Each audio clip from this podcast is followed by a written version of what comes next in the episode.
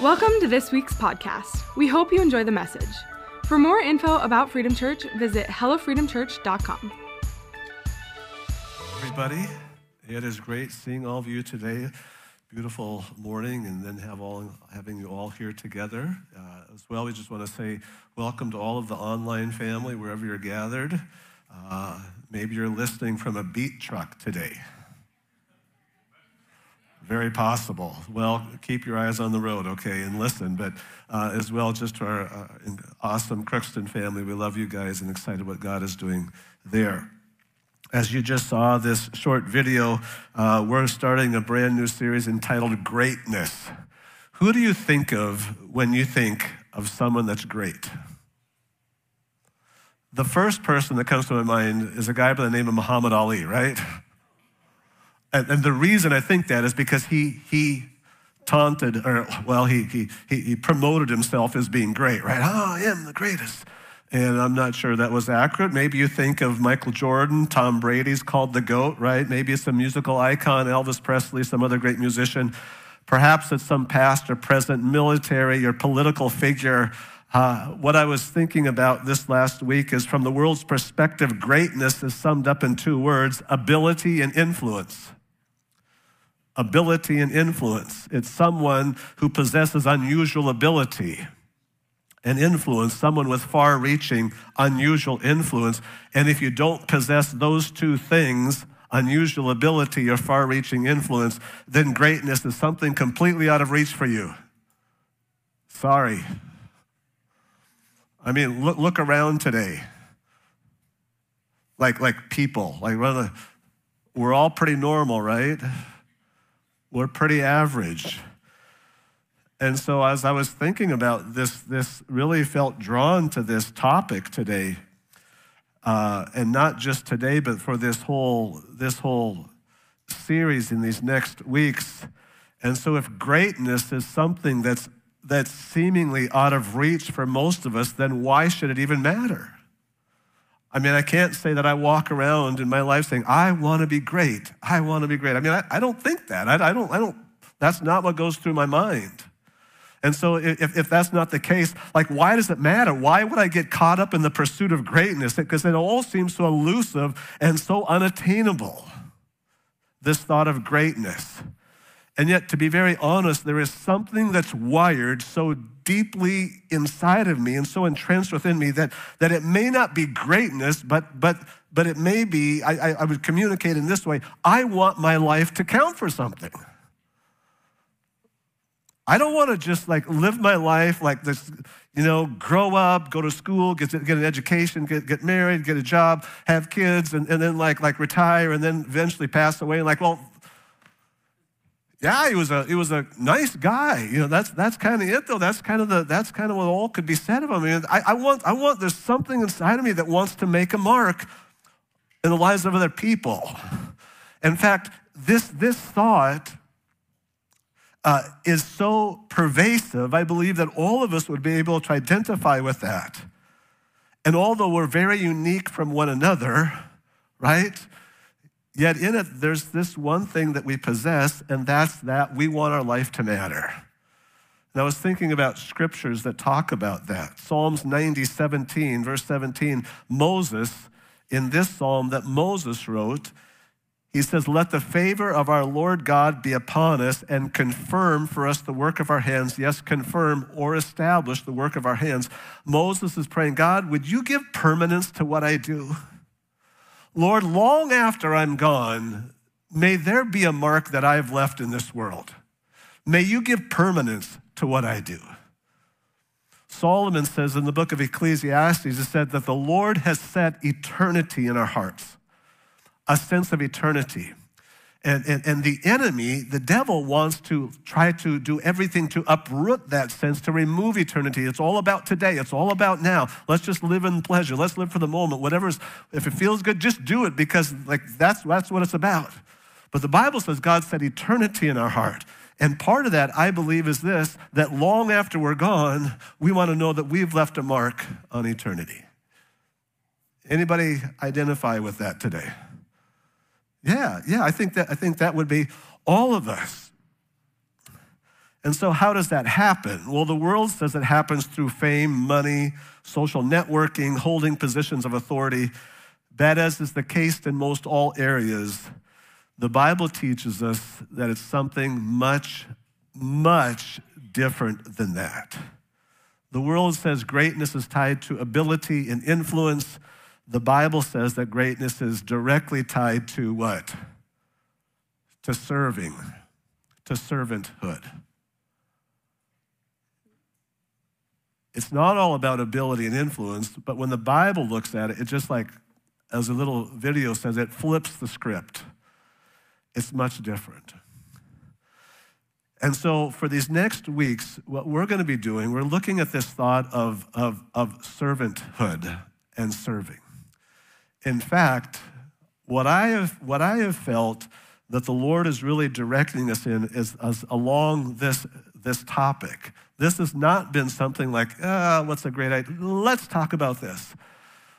Uh, in fact, as a staff, a year ago in September, over a year now, 13 months ago, we went through a book, a pretty thick book, all about serving, and it took us nine months to go through this book.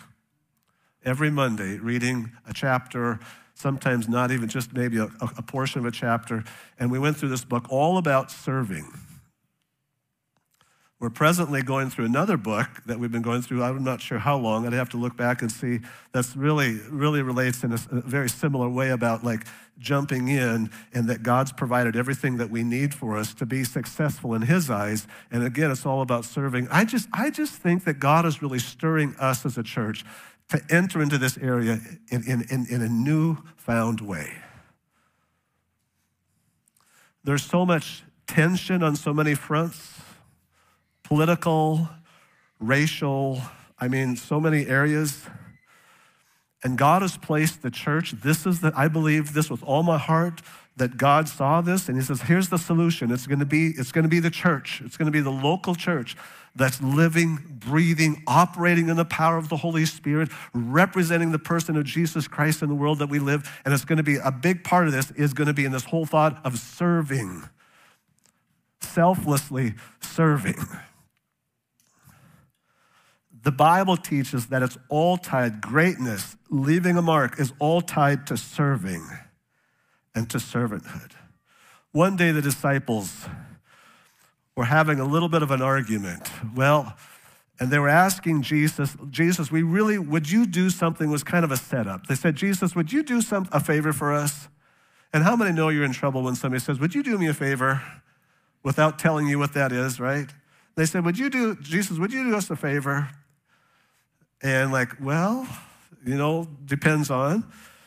Mark 10 42 says, calling them, the disciples to himself, Jesus said to them, You know that those who are recognized as rulers of the Gentiles, they lord it over them, and their great men exercise authority over them.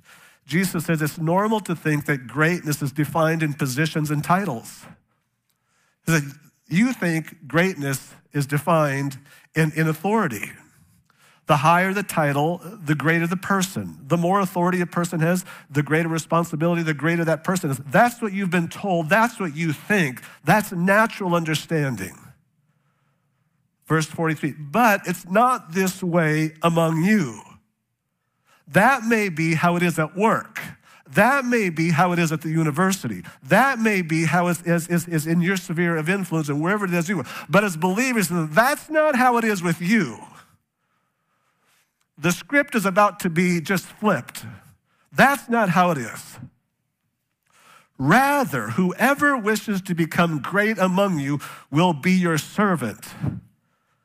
And whoever wishes to be first among you shall be a slave of all. Jesus is saying, guys, like with the world system, it's, it's, it's so much different. I see it so much different than that. Greatness is not found in positions of authority or influence. I mean, in the world's eyes, it may be. But in the kingdom of heaven's eyes, it's all seen in serving. And the greatest is the one who serves. For even, verse 44, for even the Son of Man did not come to be served, but he came to serve and to give his life a ransom for many. one of the most powerful, powerful verses of Scripture. For even the Son of Man did not come to be served, but to serve and to give his life a ransom for many. Jesus expands on this thought in Luke chapter 22. Again, he's speaking and he says, Who is greater? Luke 22, 27. Who is greater? The one who reclines at the table? Uh, and that was, in, in, that culture, that was a posture of, of one like seated at a table. Like if you're at a restaurant or at a home, one seated. So who's greater, the one who reclines at the table or the one who serves the table? Is it not the one who reclines at the table? He's saying what you think is it's the person that's seated at the table. But then he says, he flips the script, but I have come to you as one who serves. I love that. Who is greater? The one seated at the table making demands of the server? asking requests of the server would you please wait on me? Would you get this for me? Uh, would you send this back? Because i don't like it it's not prepared to my, uh, my liking. Please send it back to the chef. Bring this back to me. Who's the one giving the dictates? Who's the one giving the, the, the orders and the directions? Isn't it not the one that reclines just sits at the table? He says but i didn't come to you as that. I came to you as the servant. I came to you as a servant to serve i think of the last supper John 13, verse 1. Now, before the feast of the Passover, Jesus, knowing that his hour had come and that he would depart out of this world to the Father, having loved his own who were in the world, he loved them to the end. So Jesus knows my time on this earth is just like the clock is just about done. It's just about ticking. It's, I, I'm just about done. I'm about out of here. Knowing his time has come. So when, when, when, when, you're, when you're God and you know your time on earth is about done, what do you do? During supper, the devil having already put into the heart of Judas Iscariot, the son of Simon, to betray him. So he knows that there's somebody at the table is going to betray you, will lead to your death. Jesus, verse 3, knowing that the Father had given all things into his hands, and that he'd come forth from God and he was going to go back to God. He knows all things. He knows he's come from God. He's going to go back to God. His hour is just about to be. What do you do? What Jesus did. He took out off his outer cloak, laid aside his garments.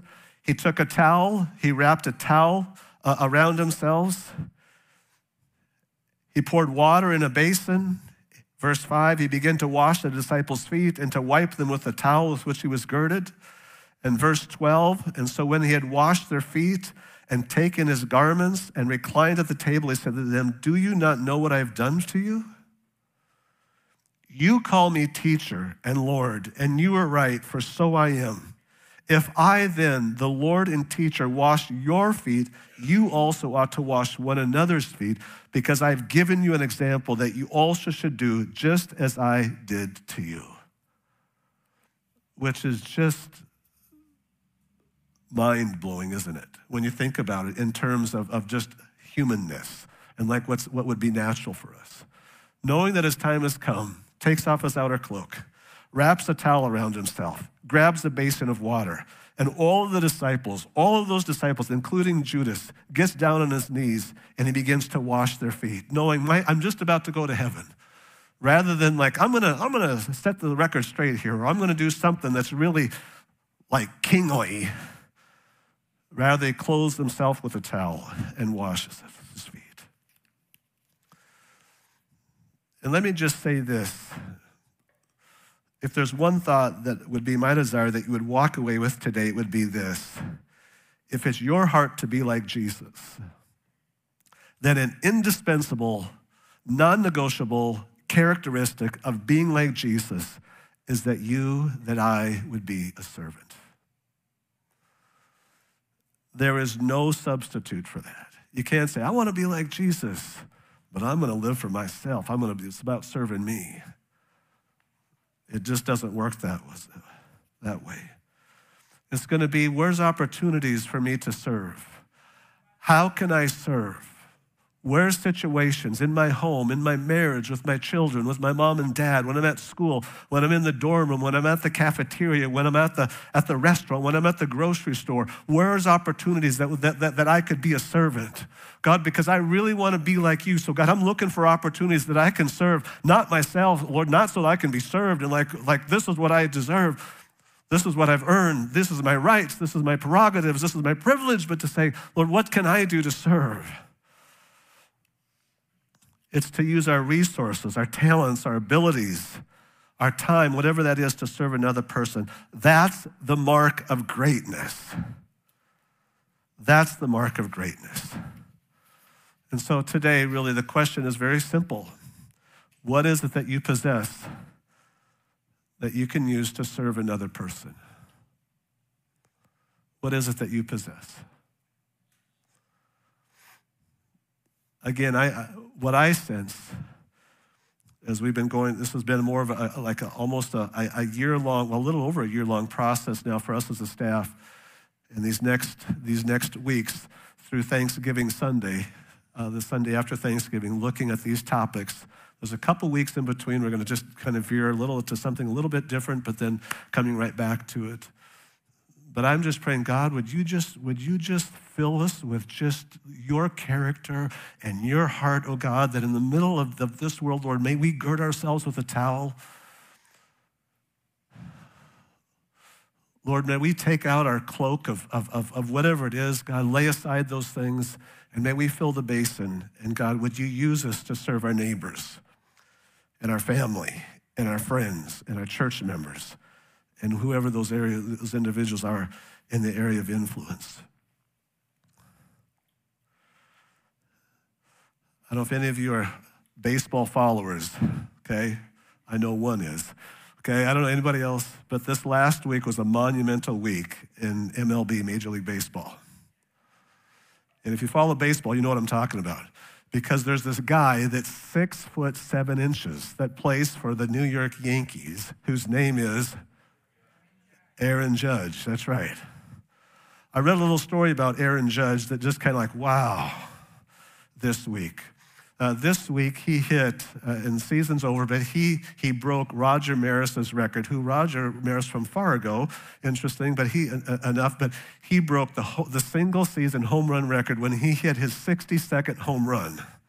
And I know there's others from some years ago that hit some more, but there's an asterisk beside their name, right? And I don't count those guys, okay? You know what I'm talking about because there was, happens to be some performance enhancing uh, elements involved in, in some of that. But, but Aaron Judge hit his 62nd home run, beating Roger Maris's record of 61. When I was reading a little bit about, uh, about, about Aaron Judge's life, I thought it was so interesting that, that upon birth, for whatever reason, it was, was not a long article, but for some reason, Aaron Judge was given up for adoption. And it was soon after that, almost immediately, what it seemed like from the article, that, that the Judge family, that's their last name, adopted Aaron Judge into their family, and they raised him to be a believer and a follower of Jesus. And I think of this couple that just said, you know what? Life would probably be a little easier without this. But we got some time and we got a home and we've got a lot of love to give. Let's, let's, let's welcome this little baby in. And I know that in this church, there are numerous people that, that are involved in foster care and in adoption. And I think that's incredibly awesome to say, I will serve this one person. I think it's amazing thinking of a, a couple, a, a, man that I met a number of years ago when we were, we were actually youth pastors in a church in Minot. And a, a, man walked into the church and he wasn't from there. I didn't know him, but I ended up meeting him. And, and he said, I live in the Black Hills. And he says, we own, uh, we own this, this housing area of having a bunch of cabins in the Black Hills. And if, if you and your family would ever like to come and stay there, you would be welcome to do that. I'm like, really? And so, and then we moved close to the Black Hills. And how many years did we go there, honey?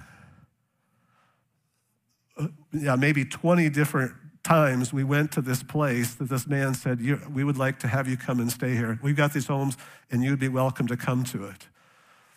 And although we were, I mean, we weren't making a lot of money, if I could say, be honest with you. But when we went on a vacation, we stayed in this huge cabin with fireplaces in the bedrooms, okay? And with this jacuzzi and whirlpool and pool table and foosball table and like everything with this panoramic view that looked out over all the Black Hills. And when our three kids come home now and they're married and have their own kids, the, the, the, the, the, the in laws, our daughter in laws, are kind of tired because of this. Because what happens is that, hey, let's bring out those videos from when we went to those cabins. You remember that? And they're like, oh, sure, we've looked at them like how many times now? Uh, uh, but, but like, like, wow, I mean, like that something was so impacting and for like amazing.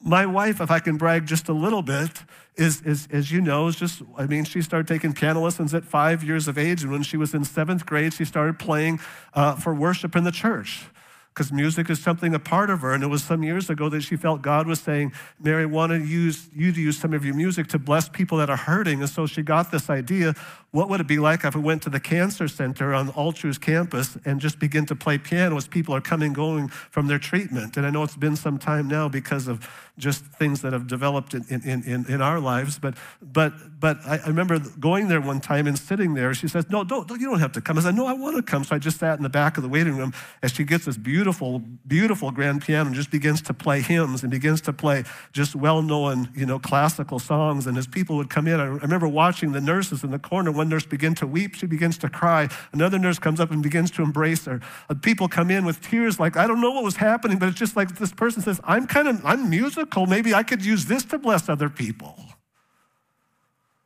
Incredibly amazing.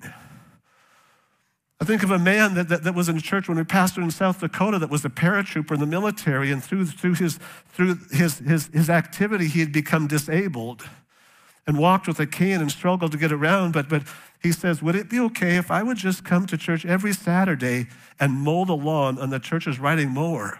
And, you know, when, when you're pastoring in a small church, you do all of it, right? And I'm like, Are you serious, Bob? Like, yeah, could I? Like, absolutely. Like, and it was just, it, it was amazing. It, it was amazing. Last year, you know, with the Holly Dazzle, and we open up our, our this building and, and, and the Ember building across the street, and we have somewhere, I think it was like 85 different volunteers, something like that. 75 to 185, I think, is what the number of volunteers. And as kids and families pour into this place, and like, like it's just amazing to see people with t-shirts on, like, how can we serve you? What can we do to help? And like, in, in my opinion, I mean, I think that's something just like blesses the heart of God. I think it's something that, that God takes incredible delight in.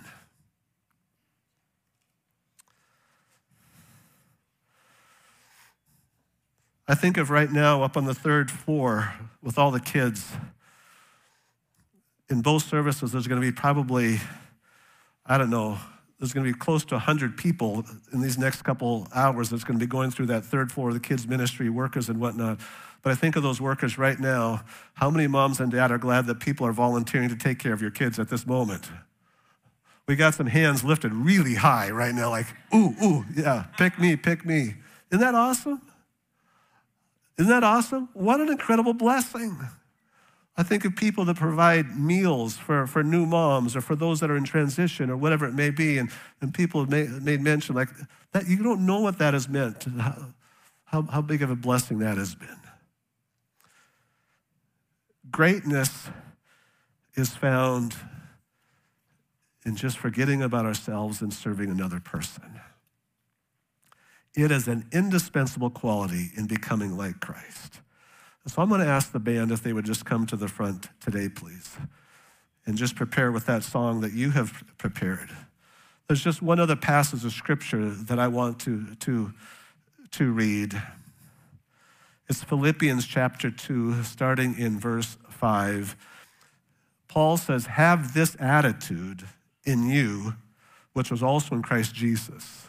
I want your attitude to be the one that's just like in Christ Jesus, who, although he was existed in the form of God, he did not regard equality with God a thing to be grasped, but he emptied himself taking upon him the form of a bond servant. He became a servant.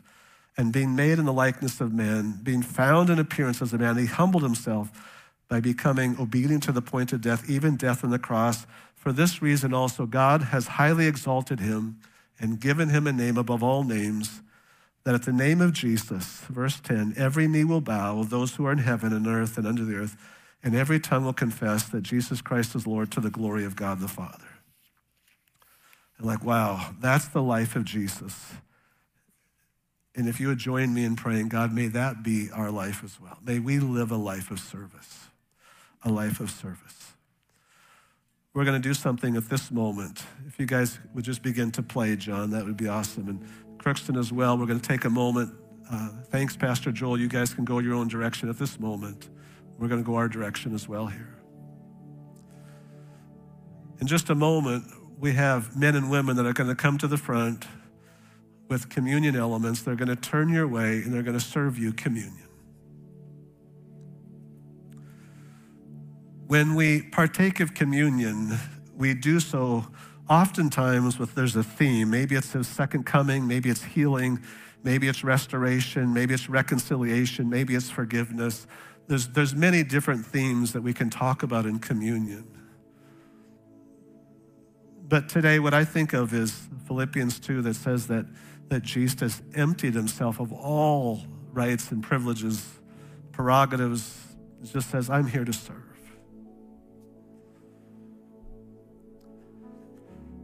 I'm here to serve. As we partake of the communion today, that we would just say, God, Lord, I want to be like you.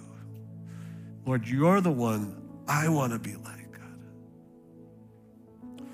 And Lord, bring us to a new place of selflessness and a place that's filled with your presence and your spirit that wants to exhibit your character to the people that are around us today.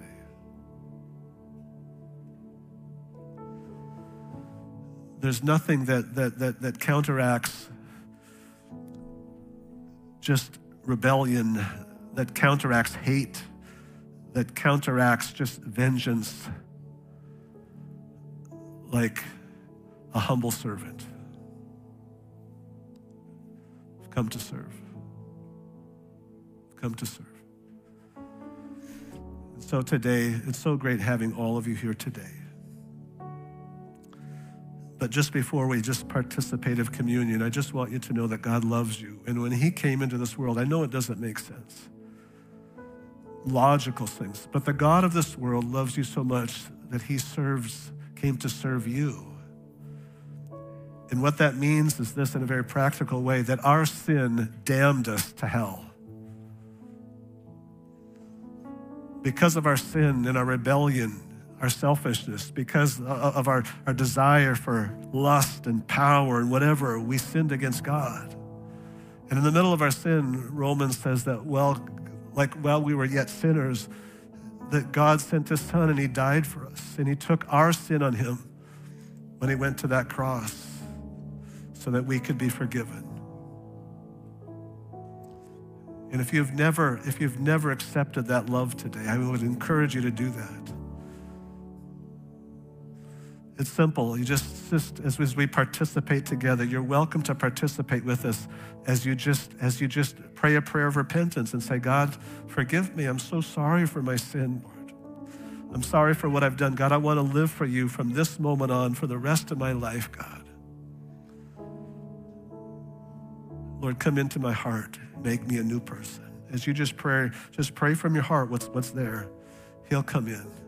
He'll come in. Thanks for listening to this week's message.